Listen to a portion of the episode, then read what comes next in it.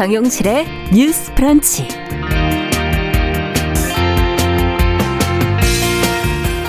안녕하십니까 정용실입니다.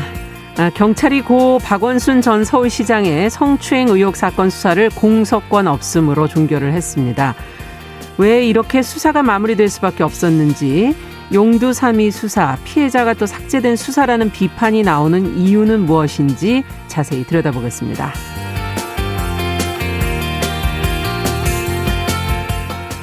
네, 서울 동부구치소의 코로나19 감염 확산이 지금 심각한 상황입니다. 확진자 수가 700명대로 단일 시설 중에 가장 많은 숫자라고 하는데요. 과연 무엇이 문제였던 걸까요?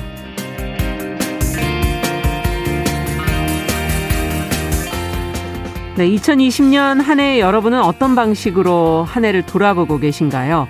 오늘은 올해 대중문화에서 의미 있었던 주목할 만한 작품들을 다시 한번 꺼내서 이야기해보는 시간 준비해놓고 있습니다. 그리고 또 알아둬야 될 국제 뉴스도 챙겨드리겠습니다. 12월 30일 수요일 정용실의 뉴스 브런치 문을 엽니다.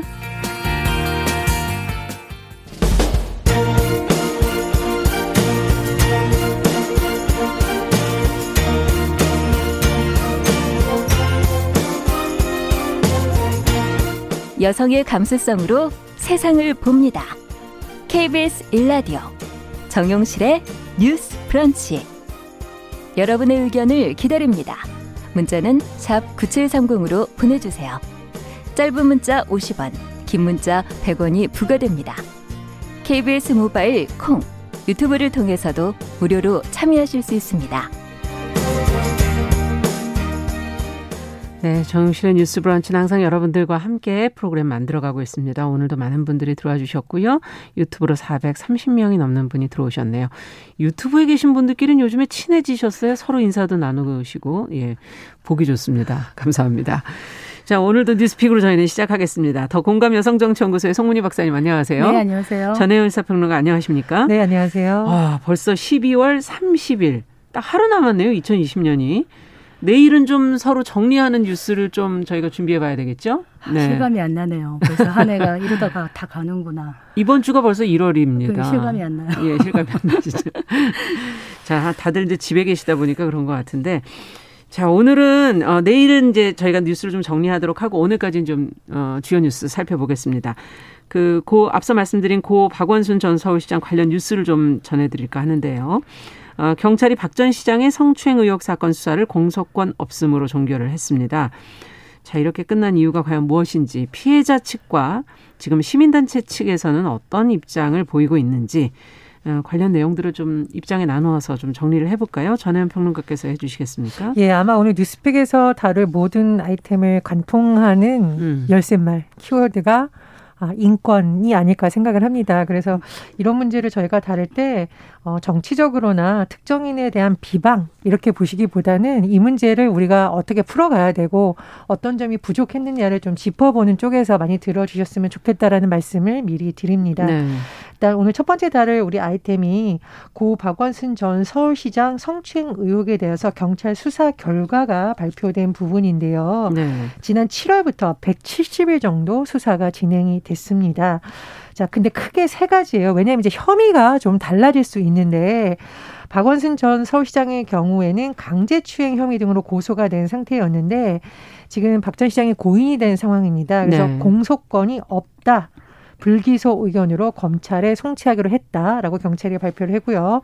자, 두 번째 경우에는 이른바 성추행 방조 혐의에 대한 어, 혐의를 받고 있는 서울시 직원들이 있었죠. 서울시 예. 부시장, 전현직 비서실장 등 일곱 명인데 이 의혹에 대해서도 경찰은 불기소 의견 혐의 없음으로 결론을 지었습니다. 음. 어, 혐의를 입증할 증거가 부족하다 이렇게 경찰은 설명을 했고요. 네. 자, 또 다른 부분이 있죠.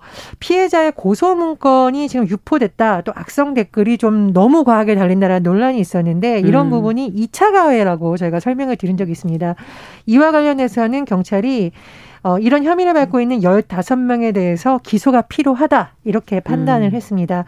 자, 그런데 이번 경찰 수사 결과에 대해서 여러 가지 의견이 나오고 있는데 일단 이번 수사 결과 발표에 따라서 어, 주로 여성 단체들이 한 200여 개 이상이 모인 단체가 지금 공동 행동이라는 이름으로 활동을 네. 하고 있는데 어, 굉장히 강하게 반발을 했습니다.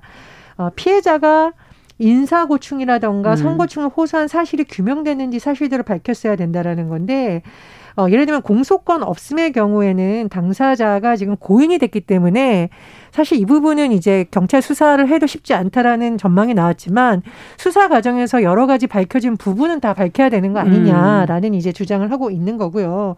더불어서 어, 피해자의 휴대전화는 제출이 됐죠. 그렇죠. 그러면은 그 포렌식 하는 과정에서 예. 여러 가지 나온 내용이 있을 텐데 그 내용에 대해서도 제대로 조사를 네. 하고 신빙성이 없다라는 식으로 자꾸 가면 안 된다라는 음. 것이 이제 피해자 측과 어, 관련 단체의 주장입니다.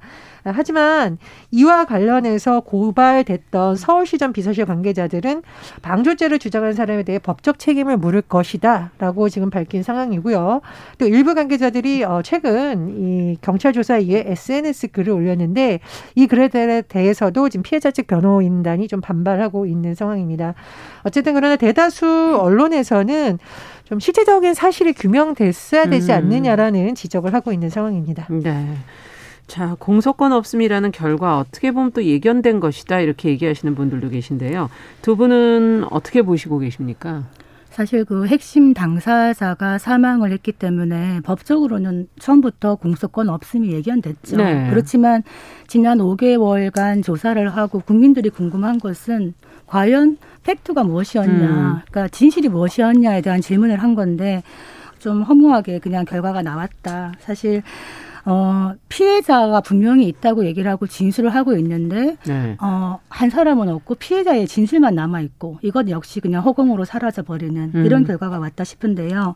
수사 결과에 대해서 밝히지 않는 거는 많이 미흡하다 이런 생각이 들고 예. 그 피해자 측의 견해 의견들에 의하면은 피해자가 이 수사 과정에서 그동안의 인사 고충이라든가 어떤 그 강제 추행과 관련된 이런 고충에 대해서 한 스무 이십여 분의 전 현직 동료나 상사에게 호소한 적이 있다. 이렇게 분명히 피해자가 얘기를 했는데 네.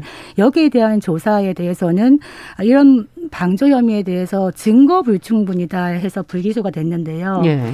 우리가 법적으로 어떤 범죄 혐의가 있다고 할 때는 사실 엄격한 어떤 증거로서 얘기를 해야 되기 때문에 증거가 불충분했다는 점은 이해가 됩니다만 음. 법적인 측면을 떠나서 과연 이대로 묻힐 것인가 이 사건의 어떤 구조적인 문제는 뭐였는가 음. 그리고 앞으로 이런 사건이 또 발생했을 때 그렇다면 피해자가 용기 있게 얘기할 수 있겠는가라는 질문을 했을 때는 어 경찰의 결과는 이렇게 나왔습니다만 지금 저는 국가인권위원회의 답을 좀 기다려야 된다. 아. 국가인권위원회에서 지금 직권으로 조사하고 있거든요. 이 네. 부분을. 그래서 그동안에 이런 어떤 음, 사실과 또 어, 어떤 전반적인 선취직 공무원에 대한 이런 범죄 사건의 처리 절차 등에 대해서 조사를 하고 있는데 음. 이런 부분을 곧 발표할 거라고 하니 경찰과는 좀 다른 어떤 구체적인 사실을 우리가 들을 수 있지 않을까 이런 기대를 해봅니다. 하고 계시는 거군요. 네. 어떻게 보십니까? 이 지금 구조라는 말에 저는 굉장히 주목을 하고 있는데 우리 사회에서 여러 가지 일어난 사건들이 어 어디서 본 사건 같다라는 음. 경우가 굉장히 많죠. 그렇죠. 그렇다면은 이것은 개인의 문제인 걸 넘어서 이런 사건이 발생할 수 있는 구조적인 문제가 우리 사회에 있다라는 점을 네. 우리가 꼭 한번 생각을 해봐야 됩니다. 왜냐하면 우리는 그 사회 구조 안에서 살고 있기 때문이에요. 음. 우리 가족들도 그 구조 안에서 직장 생활을 하거나 뭐 다른 사회 생활을 하고 있는 경우가 있습니다. 음. 그래서 어떤 위계에 의한 이런 문제를 정영에 지금 이제 여성가족부 장관 임명이 됐으니까요. 지적을 한 바가 있는데 그런 점을 좀 짚어봐야 된다라고 네. 생각을 하고요.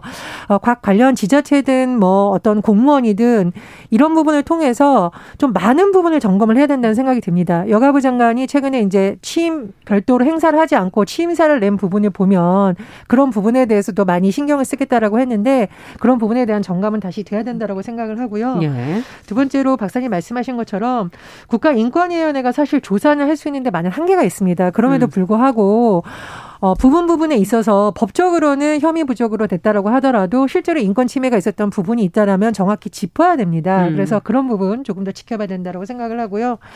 마지막에 제가 정말 이거 우리 평범한 시민들도 할 수 있고 관심을 가져야 되는 이 2차 가해 문제 꼭 말씀을 드리지 않을 수가 없어요. 우리가 인터넷에 댓글 달거나 누군가에 대해서 SNS로 비방하는 거 표현의 자유라는 이름으로 너무 남용되는 경우가 음. 많습니다. 특히 본인이 당사자가 아닌데도 마치 당사자인 것처럼 가짜뉴스 수준의 뉴스를 만들어서 특정인을 비방하거나 모욕주는 네. 행동은 사실 굉장히 문제가 될 수 있거든요. 그래서 이번에 2차 가해자들이 기소 의견으로 송치가 됐었는데 어, 이런 그릇된 부분은 반드시 법원에서도 엄중히 판결을 내려야 된다 이렇게 생각을 합니다. 그 여성폭력 방지법을 살펴보면 네. 지금 말한 2차 피해 관련해 가지고 2차 피해 방지를 위해서 정부가 노력할 책무가 분명히 있습니다. 명시가 네. 되어 있는데 과연 이런 구조적인 문제 하에서 정부나 적극적으로 나서서 2차 피해에 대한 방지나 아니면 처벌을 하지 않는다면은 지금도 피해를 받고 있을 수 있는 수많은 피해자들이 과연 공개적으로 얘기를 할 수 있겠는가. 음. 그래서 2차 피해라는 거는 피해자가 얘기한 것들에 대해서 피해자가 거짓말을 하고 있다든지 아니면 진술의 신빙성 같은 걸 끊임없이 탄핵하는 것이거든요. 이런 것이 공공연하게 일어나는 거는 막아야 되겠다. 지금 어쨌든 기소를 했기 때문에 법원의 판단을 기다려 봐야 되겠습니다. 네. 지금 구조적으로 좀 점검할 내용들이 있고 수사 결과를 확연히 밝히지 않은 부분 조금 아쉽다 이런 얘기를 두 분이 해주셨어요. 자 앞으로 또 추후 저희는 국가인권위원회 조사 결과도 좀 더 지켜보도록 하겠습니다. 자, 다음 뉴스는 앞서 말씀드린 것처럼 서울 동부구치소의 코로나19 감염 확산이 지금 심각하다는 어, 보도인데요. 확진자 수가 지금 단일 시설로는 지금 최대로 나오고 있거든요. 전수 검사가 좀 늦은 거 아니냐 하는 그런 지금 보도 지적들이 나오고 있고요. 관련해서 법무부와 서울시가 좀 서로 다른 입장을 지금 얘기를 하고 있는데 어떻게 된 것인지 무엇이 지금 여기서 좀 저희가 들여다봐야 될 대목인지 전평론가께서 좀 얘기를 해주시죠. 예, 서울 송파구에 있는 동부구치소의 코로나19 확진자가요. 오늘 아침 뉴스를 보니까 790명을 벌써 넘어섰습니다. 네. 어, 여러 가지 지적이 나오고 있는데 문제는 이제 첫 확진자가 나온 시점이 지난달 27일이라고 지난달. 합니다. 지난달. 예, 예. 구치소 직원 한 명이 이제 가족으로부터 감염이 됐고 접촉자 중심으로 진단検사를 해보니까 직원 11명이 추가로 확진됐다. 아. 이 뉴스가 이제 이미 나왔습니다. 그런데 그렇죠. 문제는 뭐냐면 전수 검사를 언제 했냐? 그러니까 예. 직원이라던가 수용자 전원을 언제 했냐? 지난 18일이라고 해요. 그러니까 공백이 너무 길었던 거 아니냐라는 지적이 뭐, 예. 그렇습니다. 3주간의 공백이 생겼으면 이건 좀 너무한 거 아니냐는 지적이 나오고 있고 특히나 이 동부구치소의 경우에는 왜 아파트식이라고 하잖아요. 쫙 펼쳐져 있어서 그래도 좀 더 넓게 펼쳐져 있는 것이 아니라 아파트식이라는 것은 환기가 잘안 위로 올라가 그렇죠. 위로 올라가 있는 거죠. 밀집도가 예. 높은 시설이었다. 그렇다면 더 촘촘하게 방역을 했어야 되는 것 아니냐는 지적이 지금 나오고 있는 겁니다. 네. 그런데 이제 보통 우리가 두 가지 당국을 얘기할 때 법무부 서울시를 얘기를 하고 있는데 관할 기관이라고 할 수 있죠. 그렇죠. 이제 예. 법무부에서는 어, 지자체가 좀 문제가 있다. 어, 수용자 확진 당시에 전수검사 필요성을 제기를 했는데 서울시와 송파구에서 큰 의미가 없다며 받아들이지 않았다라는 것이 법무부의 입장을 요약한 음. 것이고 서울시 같은 경우에는 관계기관이 합의한 사안이었는데 법무부가 사실과 다르게 지금 하고 있고 아. 서울시와 송파구에 일방적으로 책임을 떠넘긴다라고 유감을 표명하고 있습니다. 근데 사실 시민들 입장에서는 법무부 책임이든 서울시 책임이든 이런 사태를 예, 예, 당국에서 좀 막았어야 되는 거 아니냐라는 것도 있고요. 또 그리고 아무리 이곳이 구치소라고 하지만 밀집되어 있고 환기도 안 되고 이렇다면은 대규모의 확진자가 나올 수 있는 환경이라는 것을 많은 사람들이 예측할 수 있었는데 음. 대응이 너무 늦었던 것 아니냐는 그러네요. 지적이 나오고 있습니다. 네. 자, 왜 양쪽 기관이 이렇게 입장이 다른 것인지 뭐 이거야 좀 더 정확히 예, 밝혀봐야 되겠지만 이 조치가 또 3주 후에나 이게 전수검사를 했다는 거는 좀 조치를 빨리 했다면 이런 상황까지는 안 가지 않았을까 하는 또 아쉬운 부분도 있고요. 두 분은 어떻게 보십니까? 법무부와 서울시가 책임 공방을 한다고 하는데 교정 시설의 최종적인 책임은 법무부가 갖고 있죠. 그렇기 음. 때문에 법무부가 안이한 대응을 했다라고 얘기할 수밖에 없습니다. 그 처음 확진자가 나오고 나서 3주 이후에나 전수조사를 했다는 거는 네. 굉장히 늦어진 것이고요. 또한 그 밀집, 밀접, 밀폐 아닙니까? 이 그렇죠. 수용시설 공간 자체가 그렇다면 더 세심한 방역 조치를 먼저 했어야 되는데 실제로는 뭐 예산이 부족하다. 음. 이런 이유로 법무부의 얘기에 의하면 마스크도 제대로 좀 지원이 안 되었다. 이런 아. 얘기를 보면 물론 뭐 구치소에 가 있는 분들이 본인의 기책 사유로 갔습니다만 어쨌든 공권력에 의해서 수용되어서 마음대로 다니지도 못하는 이런 상황에서 이분들의 안전과 인간적인 생활이나 인권 이런 부분에 대해서 좀 더 신경을 썼어야 되지 않겠나 이런 생각이 드는데 동부구치소가 이제 그 수, 용자분들이 가시는 게 미결수들이 주로 가시잖아요. 음. 음, 최신 건물이고 시설이 굉장히 좋아서 다들 거기를 가기를 많이 원하시는 그런 곳이거든요. 네. 그런데 그러다 보니까 정원의 116% 과밀 수용이 되어 있습니다. 아. 이런 상태에서 이분들을 이 확진자와 비확진자를 분리 수용할 공간도 많이 부족하고 네. 또 실제로 동부구치소의 확진자 70여 분이 벌써 법원에도 왔다 갔다 했다. 왜냐하면 음. 재판을 계속 왔다 그렇죠. 갔다 했기 때문에 그러면 또 다른 지역사회 전파가 있을 수 있었다. 음. 저는 큰 구멍이 났다. 그래서 법무부의 안이한 초동 대처가 사실은 확진세를 좀 키운 원인이 되었다. 이런 생각이 들고요. 음.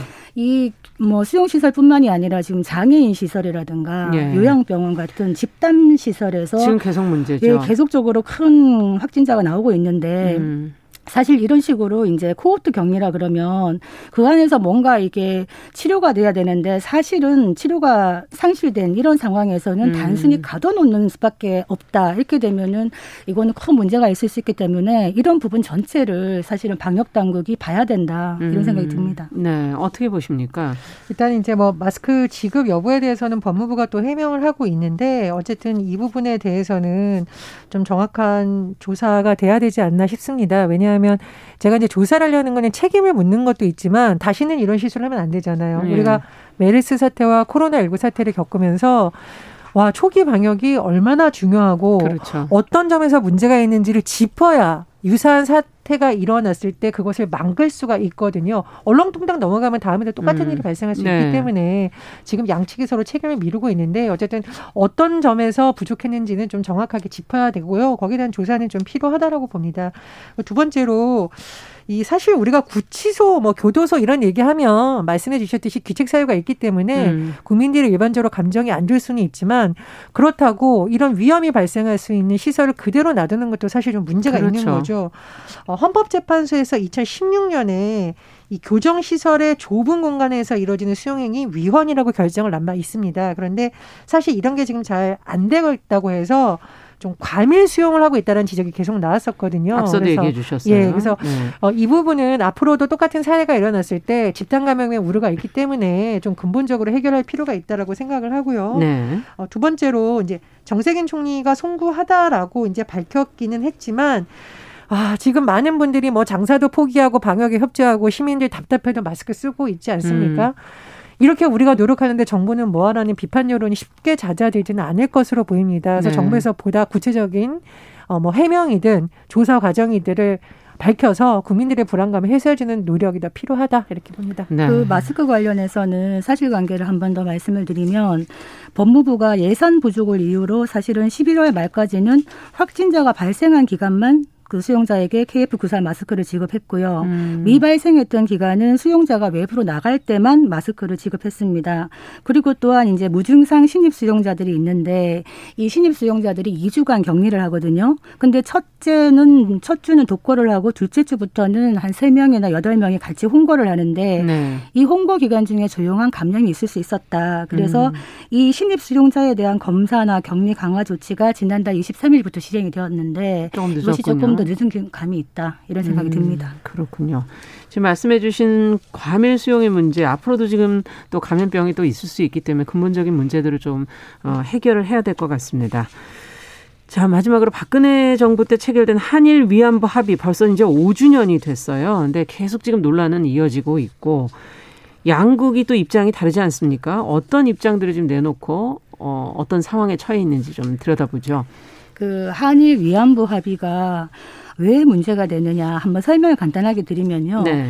2015년 12월 28일에 한일 양국 정부가 일본군 위안부 문제에 대한 합의를 했습니다. 네. 어떤 합의를 했냐?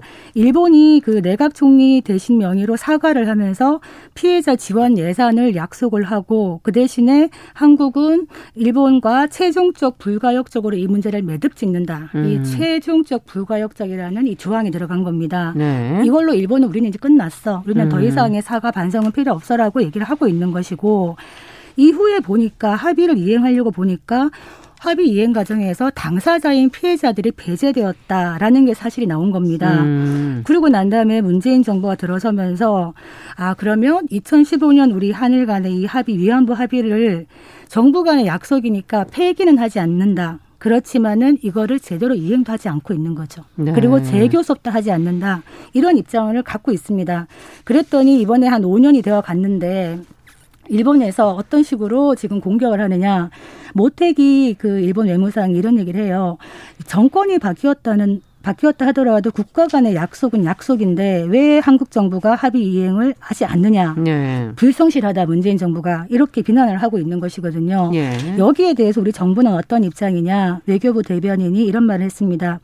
해당 합의는 아까 말했듯이 피해자 중심 접근이 결여되어 있기 때문에 일본군 위안부 피해자 문제의 진정한 해결이 될 수 없다. 음. 이렇게 얘기를 하면서 어, 정부가 이미 옛 정부 간에 맺어진 합의이기 때문에 파기는 하지 않지만은 위안부 문제는 한일 양자 차원을 넘어가지고 보편적 인권과 전시의 성폭력이라는 인권 문제로 우리가 부지런히 노력하고 있다. 이렇게 음. 외교부가 반박을 한 상황입니다. 자, 이게 사실은 근본적으로 조금 어, 풀어가야 될 부분들이 있는 것 같고 왜 당사자는 그 안에 전혀 배제됐었을까 하는 그런 근본적인 질문도 하게 되고요. 어떻게 이 문제를 풀어가야 될까요? 우리가 이제 피해자 중심주의를 강조하는 이유는 뭐냐면요. 피해자가 이걸 사과로 받아들이지 못했는데 내가 사과했다 이렇게 주장을 하면 안 되는 음. 것이죠. 그 굉장히 유명한 인문학자가 그런 표현을 한 적이 있습니다. 아무런 감정이 없는 사과문을 100번 읽는다고 그게 무슨 사과이겠느냐라고 음. 하거든요. 그러니까 피해자들이 배제된 상태에서 합의가 됐었다라는 것 자체 출발 초기부터 사실은 문제가 많았고요. 그렇죠. 두 번째로는 유엔 인권 기구에서도 이 문제에 대한 수정이 필요하다라는 문제를 낸 적이 있습니다. 네. 근데 유엔이라던가 이런 데서 이런 것을 접근하는 방법은 한일 간의 문제로 보는 것이 아니라요. 보다 근본적으로 이것이 보편적 인권의 그렇죠. 문제라는 것, 네. 그리고 전시에서 어디에서나 발생할 수 있는 성폭력 문제라는 점에서 이것을 음. 바라보고 있는 겁니다. 그래서 우리가 지난번에 왜 독일에서 위안부 철거상 논란된 문제도 네. 일부 독일 언론들이 이것을 한일 간 갈등 문제나 민족주의적 문제로 봤지만 많은 시민사회와 음. 또그 가운데 있었던 독일 일부 정치인들이 주장한 점은 그런 점이 아니다. 그렇죠. 이것은 보편적 인권과 우리가 반드시 다시는 반복하지 말아야 될 음. 전시 성폭력의 문제라고 주장을 했던 부분이거든요. 그래서 저는 그런 관점에서 계속 이 문제를 바라봐야 된다 이렇게 생각을 합니다. 네. 그 이게 그래서 어, 교훈이 뭐냐 외교 협상을 할 때나 합의를 할 때는 정말 제대로 잘해야 된다. 음. 사실 이 무리한 합의를 하다 보니까 이거를 되돌리기가 굉장히 어렵다. 음. 왜냐하면 정부 간의 약속이기 때문에 정권이 바뀌었다고 해서 이거를 또 뒤집는다는 건 매우 어렵거든요. 음. 그럼 당시에 2015년에 박근혜 정부가 왜 이런 합의를 했을까 네. 들여다본다면 사실 한일 간의 관계는 참 오래된 어떤 감정의 관계가 있는데 네. 그럼에도 불구하고 이런 한국 정부가 과거에 어떻게 했느냐 과거사 문제는 어차피 하루아침에 해결되는 게 아니니 과거사는 과거사대로 가져가지만 끊임없이 일본의 사과를 촉구하지만은 외교 문제는 또 별개로 간다라는 투트랙을 늘 썼었어요. 네. 그랬는데 박근혜 정부가 들어서서 또 이 우경화된 아베 총리가 뭐 야스쿠니 신사 참배하고 음, 그렇죠. 독도 소유권 주장하고 이러면서 굉장히 감정이 안 좋아지는 상황에서 박근혜 대통령이 위안부 문제 합의 해결 없이는 한일 간의 외교도 없다, 정상회담도 없다 이런 얘기를 한 거예요. 음. 그랬더니 누가 놀랬느냐? 미국이 놀란 겁니다.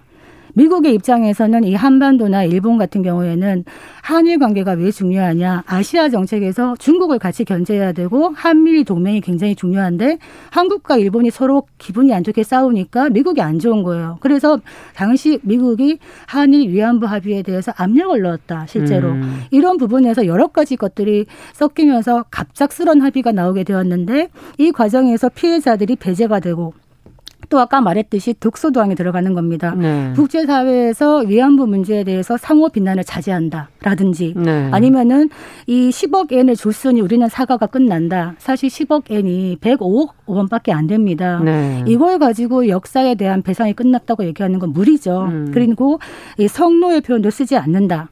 가장 큰 독소 조항은 최종적 불가역적 합의 이게 들어간 겁니다. 음. 그렇기 때문에 외교적인 그 어설픔에 대해서 지적하지 않을 수가 없고요. 그렇다면 앞으로 우리가 무엇을 해야 되냐 네. 계속 이렇게 있을 수가 없습니다. 왜냐하면 바이든 신정부가 오면서 바이든 대통령은 그 어느 때보다 한미일, 한일 동맹을 굉장히 중요시하고 또 압력을 가할 것이란 말이죠. 그렇기 때문에 한일 간에 어떻게든 새로운 돌파구를 마련할 수밖에 없다. 이런 상황에 음. 왔다. 이런 생각이 듭니다. 네. 어떻게 보십니까? 이 외교 협상의 문제는 진짜 어떻게 풀어가야 될까요? 사실 일본 내에서 뭐 아까 말씀해 주셨던 그런 의견도 있고 다른 의견도 있어서 제가 좀 살펴봤는데 도쿄 신문에서 전후 75주년 관련한 사설이 올해 8월 정도에 나온 적이 있습니다. 예. 그래서 굉장히 좀 적절한 비유가 아닐까라고 생각을 해서 좀 인용을 하면 밟은 사람은 밟힌 사람의 아픔을 모른다. 그렇죠. 이런 표현을 썼습니다. 음. 그러면서 우리가 또다시 발을 밟지 않았는가 생각해 보고 싶다. 한일 관계에 대해서 조명해서 이런 표현을 썼는데요. 어, 일본 내에서도 좀 많은 학자들과 시민사회에서도 이 문제는 우리가 사과하고 제대로 음. 넘어가는 의견이 나오고 있는 만큼 좀 그런 여론도 많이 국제적으로 환기가 되고 일본 음. 내에서도 나왔으면 하는 바람입니다. 그 양심 있는 깨어 있는 시민들이 한일 간에 연대하는 건 매우 중요하다. 제가 네. 늘 말씀드리는 것이고요. 한국은 이런 역사 문제 참 잘 올라타요. 올라타고 음. 항상 이거를 어 어떤 공론화를 하는데 네. 이거를 잘 해결하지는 못하고 잡고만 있다. 이런 음. 생각이 좀 들어서 안타깝습니다. 네. 자, 오늘 뉴스픽은 여기까지 듣겠습니다. 전혜연 평론가, 더공감 여성정치연구소 송문희 박사 두 분 수고하셨습니다. 감사합니다. 감사합니다. 감사합니다. 자, 정용실의 뉴스 브런치 듣고 계신 지금 시각 10시 31분이고요. 라디오 정보센터 뉴스 듣고 오겠습니다. 국내 코로나19 신규 확진자가 1,050명으로 어제보다 소폭 늘었습니다. 지역 발생 1,025명 중 수도권에서만 705명이 나왔고 사망자는 20명 늘었습니다. 코로나19 집단 감염이 발생한 서울 동부구치소의 확진자가 792명으로 늘었습니다. 법무부는 진단검사 결과 음성 판정을 받은 수용자와 직원 1,800여 명에 대해 오늘 4차 전수검사를 실시할 예정입니다. 정세균 국무총리는 연말연시 이동과 모임이 증가하면 코로나19 확진자가 급증할 가능성이 충분하다며 특별대책기관과 사회적 거리두기 단계가 종료되는 이번 주말 이후에 방역 전략을 치밀하게 준비해둘 필요가 있다고 말했습니다. 문재인 대통령은 이르면 오늘 추미애 법무부 장관의 사표를 수리하고 새 장관 후보자를 지명할 예정입니다. 공수처장 최종 후보자에 대한 지명도 오늘 이뤄질 수 있다는 관측이 나옵니다. 소상공인에 100만 원에서 최대 300만 원에 이르는 현금을 지급하는 사업이 다음 달 6일 공고를 거쳐 11일 안내 문자가 발송되고 온라인 신청도 시작됩니다. 두 달간 개선세를 이어가던 기업의 체감 경기가 12월 들어 또 하락했습니다. 제조업보다 비제조업이 더 큰 폭의 하락세를 보였다고 한국은행이 밝혔습니다. 지금까지 정보센터 뉴스 정원나였습니다.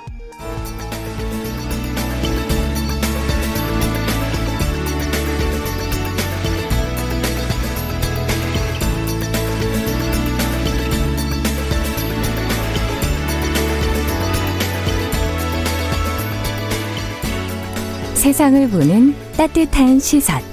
KBS 일라디오 정용실의 뉴스 브런치 매일 아침 10시 5분 여러분과 함께합니다. 네, 정용실의 뉴스 브런치 듣고 계신 지금 시각 10시 34분 향해 가고 있습니다.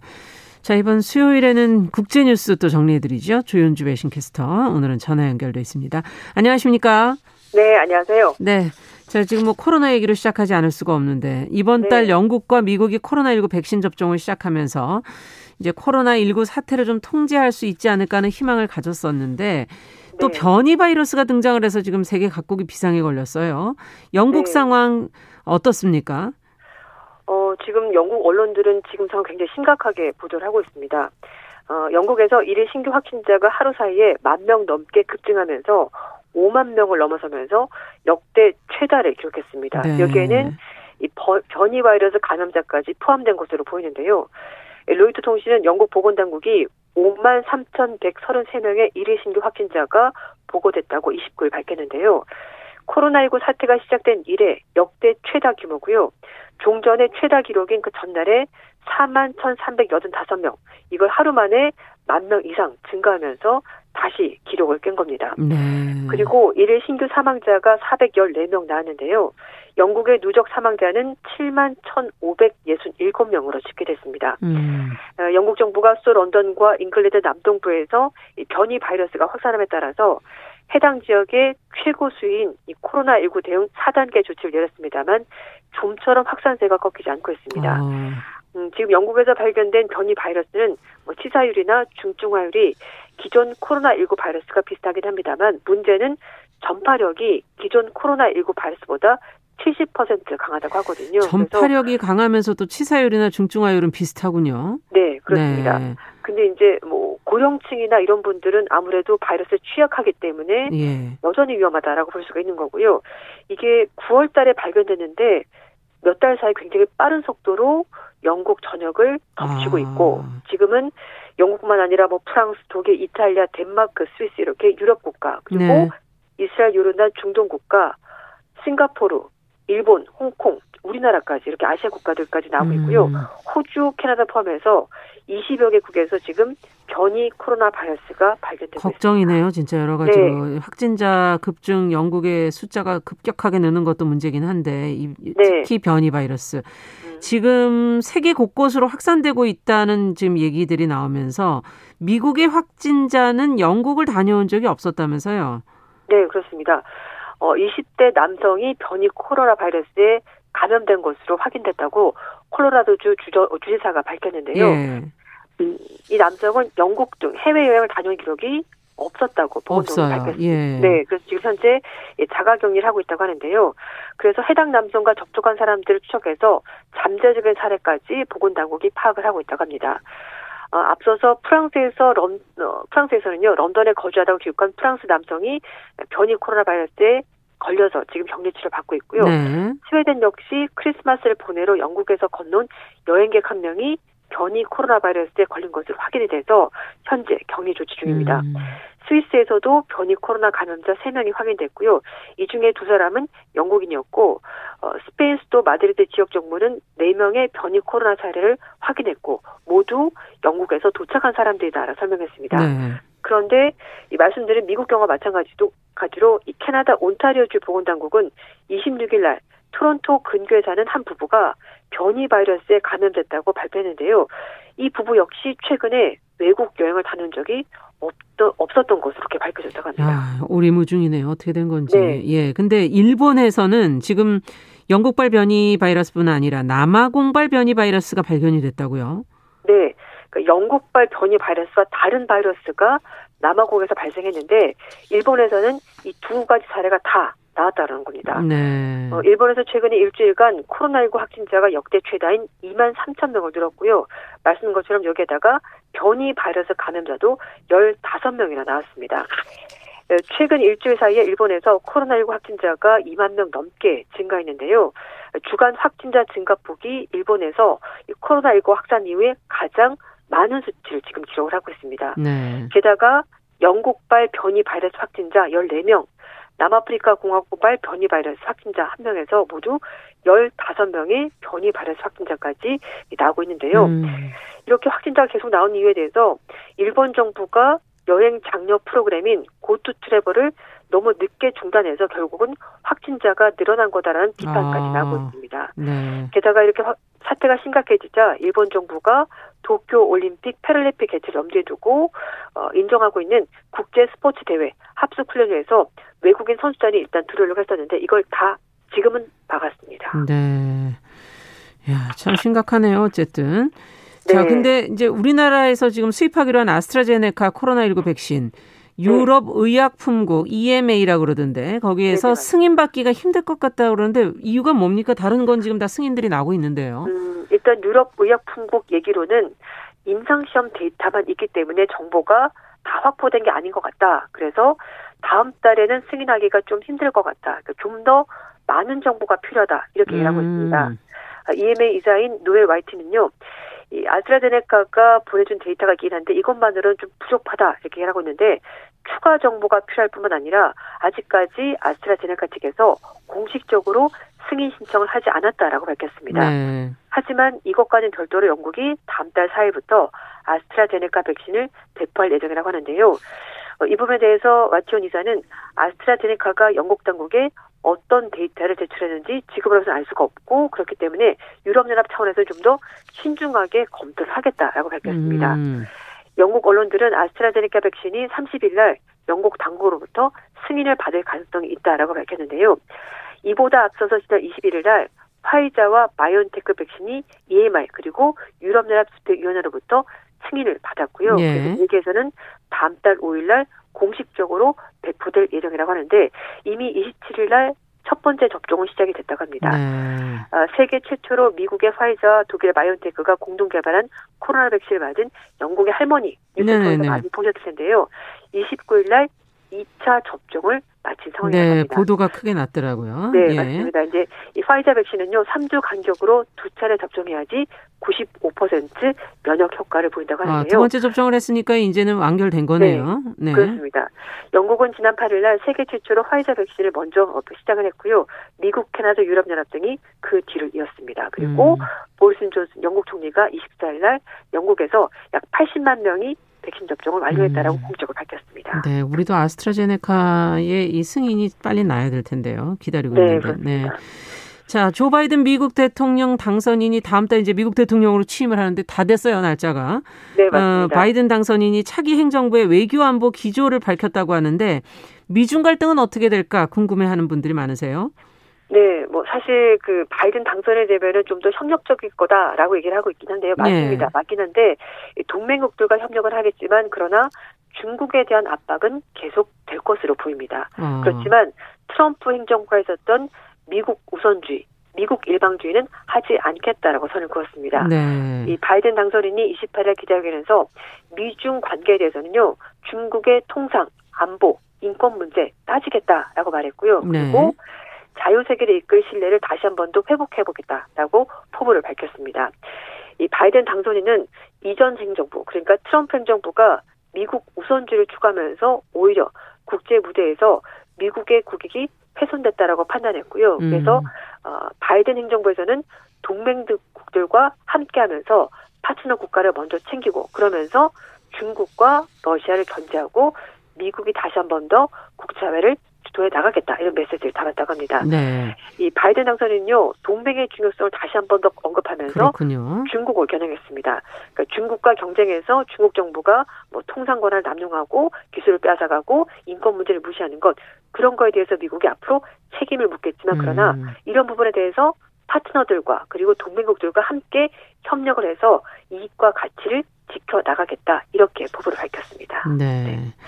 그리고 이제 뭐 미국의 노동자 문제, 지적 재산권, 환경 보호 이런 것들도 얘기를 하면서 중산층을 좀 더 잘 살 수 있도록 하는 문제 이것도 음. 역시 지켜가나겠다 말해서 이 부분은 트럼프 대통령과 비슷할 것으로 보이고요. 네. 한편으로는 국방력도 굉장히 중요하다 이렇게 말하면서 러시아와 중국 양쪽으로부터 직면하게 될 여러 가지 전략적 도전이 있다라고 말하면서 국방 부분의 현대화를 우선순위를 두고 추진할 것이고 새로운 사이버 공간에서 여러 가지 위협이 있는데 이것도 혁신과 새로운 상상력을 바탕으로 해서 이 문제를 해결하겠다라고 밝혔습니다. 네, 미국의 동맹을 강화해서 미국의 영향력을 더 크게 하겠다 이런 네. 의미인 것 같으네요. 네, 맞습니다. 네, 오늘 말씀 여기까지 듣겠습니다. 감사합니다. 네, 감사합니다. 네, 국제뉴스 조윤주 외신캐스터와 함께했습니다. 지금 이제 KBS 뉴스 속보가 하나 들어와 있습니다.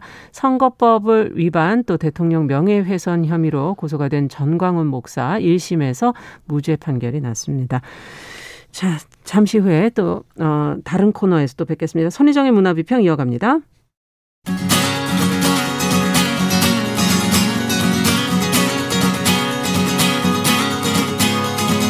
함께 가면 길이 됩니다. 여러분과 함께하는 정용실의 뉴스 프런치. 월요일부터 금요일까지 방송됩니다. 네, 정유실의 뉴스 브런치 듣고 계신 지금 시각 10시 44분이고요. 이번에는 여성의 시각으로 대중매체 또 사회문화 현상을 좀 살펴보겠습니다. 손희정의 문화비평, 손희정 문화평론가 자리해 주셨어요. 어서 오세요. 예, 안녕하세요. 지난주에 이어서 저희가 뉴스 브런치 어워즈로 지금 진행을 하고 있는데 2주째 오늘은 좀 작품 중심으로 지난주에는 인물 중심으로 저희가 좀 얘기를 해봤다면 작품 중심으로 좀 얘기를 해주신다고 하는데 올해 먼저 데뷔작 네. 네. 두두구두구두구두구 두 작품을 두고 고민을 하셨다는데 후보작은 네 후보작은 윤단비 감독의 남매의 여름밤과 김초희 감독의 찬신이는 복도만치입니다. 네 후보작에서 그러면 결과를 발표할까요? 올해 데뷔작은 네 찬실이는 복도 많지로 꼽아보았습니다. 네. 사실 올해 극장에서 개봉한 장편 데뷔작 중에 뭐 청취자분들께 추천해드리고 싶은 작품이 좀 많았고요. 그랬군요. 이 중에서 이 두 작품을 고른 건데요. 네. 사실 이제 남매의 여름밤 같은 경우는 음. 뭐 서울 독립영화제, 부산 영화제를 비롯해서 홍콩 아시안 영화제, 이탈리아 토리노 영화제 등에서 상을 받으면서 아. 작품성은 이미 인정받고 주목을 받은 작품입니다. 있습니다. 네. 남매가 이제 아빠와 함께 할아버지 집에서 여름 방학을 보내는 네. 이런 작품이었고요. 그 할아버지 2층 집이 노슬테일지어를 자아내면서 큰 음. 인기를 끌기도 했었습니다. 그래서 이제 꼭 한번 보셨으면 좋겠고 네. 두 번째 후보작이었고 이제 제가 고른 찬스는 복도마치 같은 경우는 김초희 감독 네, 함께 일하던 감독이 급사를 하고 음. 졸지에 실업자가 된 영화 프로듀서 찬실이가 길을 잃고 방황을 하지만 결국엔 영화에 대한 사랑을 되찾는다라는 음. 이야기의 영화였습니다. 네, 저희가 한번 찬실이는 복도만치 한번 소개해드렸었고, 네네. 이 김초희 감독이 홍상수 감독의 그 프로듀서 조연출 뭐 네. 일을 했었던 것으로 저희가 보, 얘기를 네네. 해드렸었는데, PD로 오랫동안 활동을 예. 했었고요. 이 작품이 이제 연출 데뷔작인 거죠. 예. 그래서 영화 속의 찬실이와 김초희 감독이 서로 닮은 점이 굉장히 많은데요. 사실 이제 그 음. 중에서도 영화를 사랑하는 마음이 굉장히 닮은 것 같고 그렇군요. 그래서 요즘에 영화계가 너무 힘들어서 이 음. 영화를 좀 이렇게 뽑으면서 영화에 대한 사랑을 보듬어 보고 싶어서 아, 선정해 보았습니다. 이렇게 사랑하는 분들이 많다라는 네. 걸 한번 또 얘기해 보고 싶으셨군요. 정말 힘든 한 해였어요. 올해는 2020년은 영화계 네. 지금 힘들다는 얘기를 해 주시니까 정말 영화계도 어떻게 보면 위기 아니었을까 하는 그런 네, 생각도 들고 그렇습니다. 극장이 정말 한파를 직격으로 받았고요. 예. 그래서 요즘에 영화계 그런 얘기가 돌 정도인데 어떤 얘기가 영화 제작사에 이제 새로운 시나리오가 들어오면 예. PD들이 이 시나리오를 읽기 전에 작품이 좋을까봐 걱정한다는 거예요. 어. 그냥 너무 좋아서 만들고 싶은데 제작할 수 있는 환경이 안, 안 되는 되고. 상황이니까요. 아. 그런 말이 돌 정도로 별로 안 좋고 뭐 상상마당 같은 극장들도 문을 닫고 있고 음. 그래서 이제 개인이 노력해서 극복하기는 아무래도 좀 어렵지 않은가. 공적 자금이 어떻게 투여될 수 있을까를 같이 좀 그렇죠. 고민을 해봐야겠다라는 생각이 들었습니다. 네. 아, 이렇게 아쉬운 영화들을 천천히 좀 내보내면 좋을 텐데. 하는 그런 아쉬움도 들기도 하고. 네. 네. 자, 그러면, 어, 이번에는 올해 캐릭터를 뽑아주신다 그러는데 올해 캐릭터. 네, 올해 캐릭터는 사실 올해 영화나 드라마에서 만날 수 있었던 개성 있고 매혹적인 캐릭터를 네. 좀 선정했는데요. 여기도 두 후보가 둘이 있습니다. 네. 네, 첫 번째 후보는 넷플릭스 오리지널 드라마였죠. K 좀비 붐을 이끌고 있는 어. 작품인 어. 킹덤 시즌 2에 출연했던 중전입니다. 중전 김혜준 네 배우가 연기를 음. 했고요. 좀비 아포칼립스의 피바람을 불러일으켰던 주역이었고요. 어, 예. 두 번째 후보는 입만 열면 거짓말을 하던 국회의원이 아. 진실의 주둥이를 얻으면서 주둥이 괜찮은 표현이죠. 이게 아좀 과격해요 네. 방송에는 홍보 문구였어가지고 네. 그걸 가지고 왔는데요. 음. 그러니까 말하자면 거짓말을 못하게 되면서 벌어지는 에피소드들을 따라갔던 코미디 영화 음. 정직한 후보의 주인공 라미란 배우가 연 연기했었던 주상숙. 아, 이렇게 예. 정말 예. 쟁쟁하게 서로 아주 경쟁이 대단한데. 네. 어, 저희가 앞서 팡파레가 나간 거 아시죠? 아, 네. 저의 pick은 킹덤 2의 중전입니다. 킹덤 2의 중전. 네. 네. 킹덤 2가 조선 시대를 배경으로 하는 작품이었는데요. 중전은 실질적인 권력자인 영의정 조학주의 딸입니다. 음. 조학주가 조선을 지배하기 위해서 자기 딸을 왕과 결혼시키고 딸에게 아들을 낳으라고 못 살게 구는 거죠. 네. 그래서 킹덤 1에서는 중전이 아들을 낳기 위해 고군분투하는 내용이 다뤄졌는데요. 예.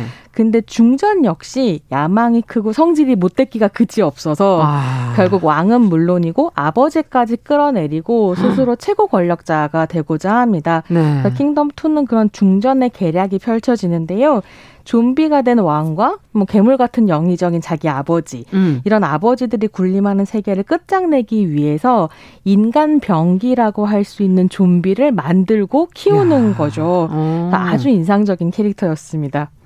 연기력 논란도 조금 있지 않았었나요? 예, 사실은 연기력 논란이라는 게 제가 예. 그게 이제 좀 고민이었던 건데요. 늘 네. 연기력 논란이라는 말로 특히나 젊은 여성 연예인들을 음. 너무 괴롭히는 것이 아닌가 한국 사회가. 아. 그래서 사실 제가 이번에 이제 준비하면서 좀 인상적이었던 게 이 김은희 작가님이 좀 이 킹덤 2를 썼는데 네네. 대본집이 나오면서 그 대본집을 김혜준 배우한테 선물을 한 거죠. 근데 그 대본집에 선물할 때 사인하잖아요. 그렇죠. 그 사인에 이런 내용이 써져 있었습니다. 김혜준 배우님 하찮은 계집아이가 연예계, 영화계 전부를 먹을 것입니다. 이런 이제 사인이 써 적혀 있었는데 이 하찮은 계집아이라는 말이 중전 캐릭터를 굉장히 잘 설명해주는 음. 말이거든요. 실제로 드라마에 대사도 이제 이런 대사가 나오는데 자신을 멸시하면서 이용하던 아버지를 이제 중전이 죽이고 그렇죠. 권력의 자리에 딱 올라오면서 뭐라고 얘기하냐면 아버지는 내가 계집이라는 이유만으로 사실 언제나 경멸하고 무시했다. 어. 하지만 그 하찮았던 계집아이가 이제 모든 것을 가질, 가질 것이다.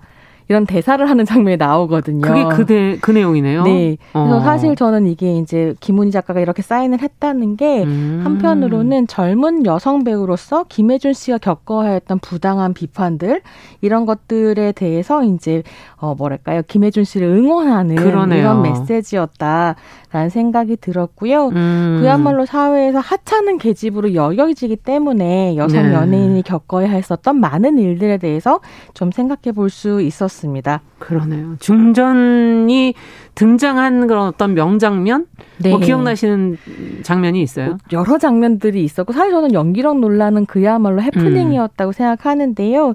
근데 그 중에서도 가장 인상 깊었던 건 드라마 거의 맨 마지막 부분에 네. 중전이 이제 좀비가 되어 등장하는 장면이 아. 있었어요.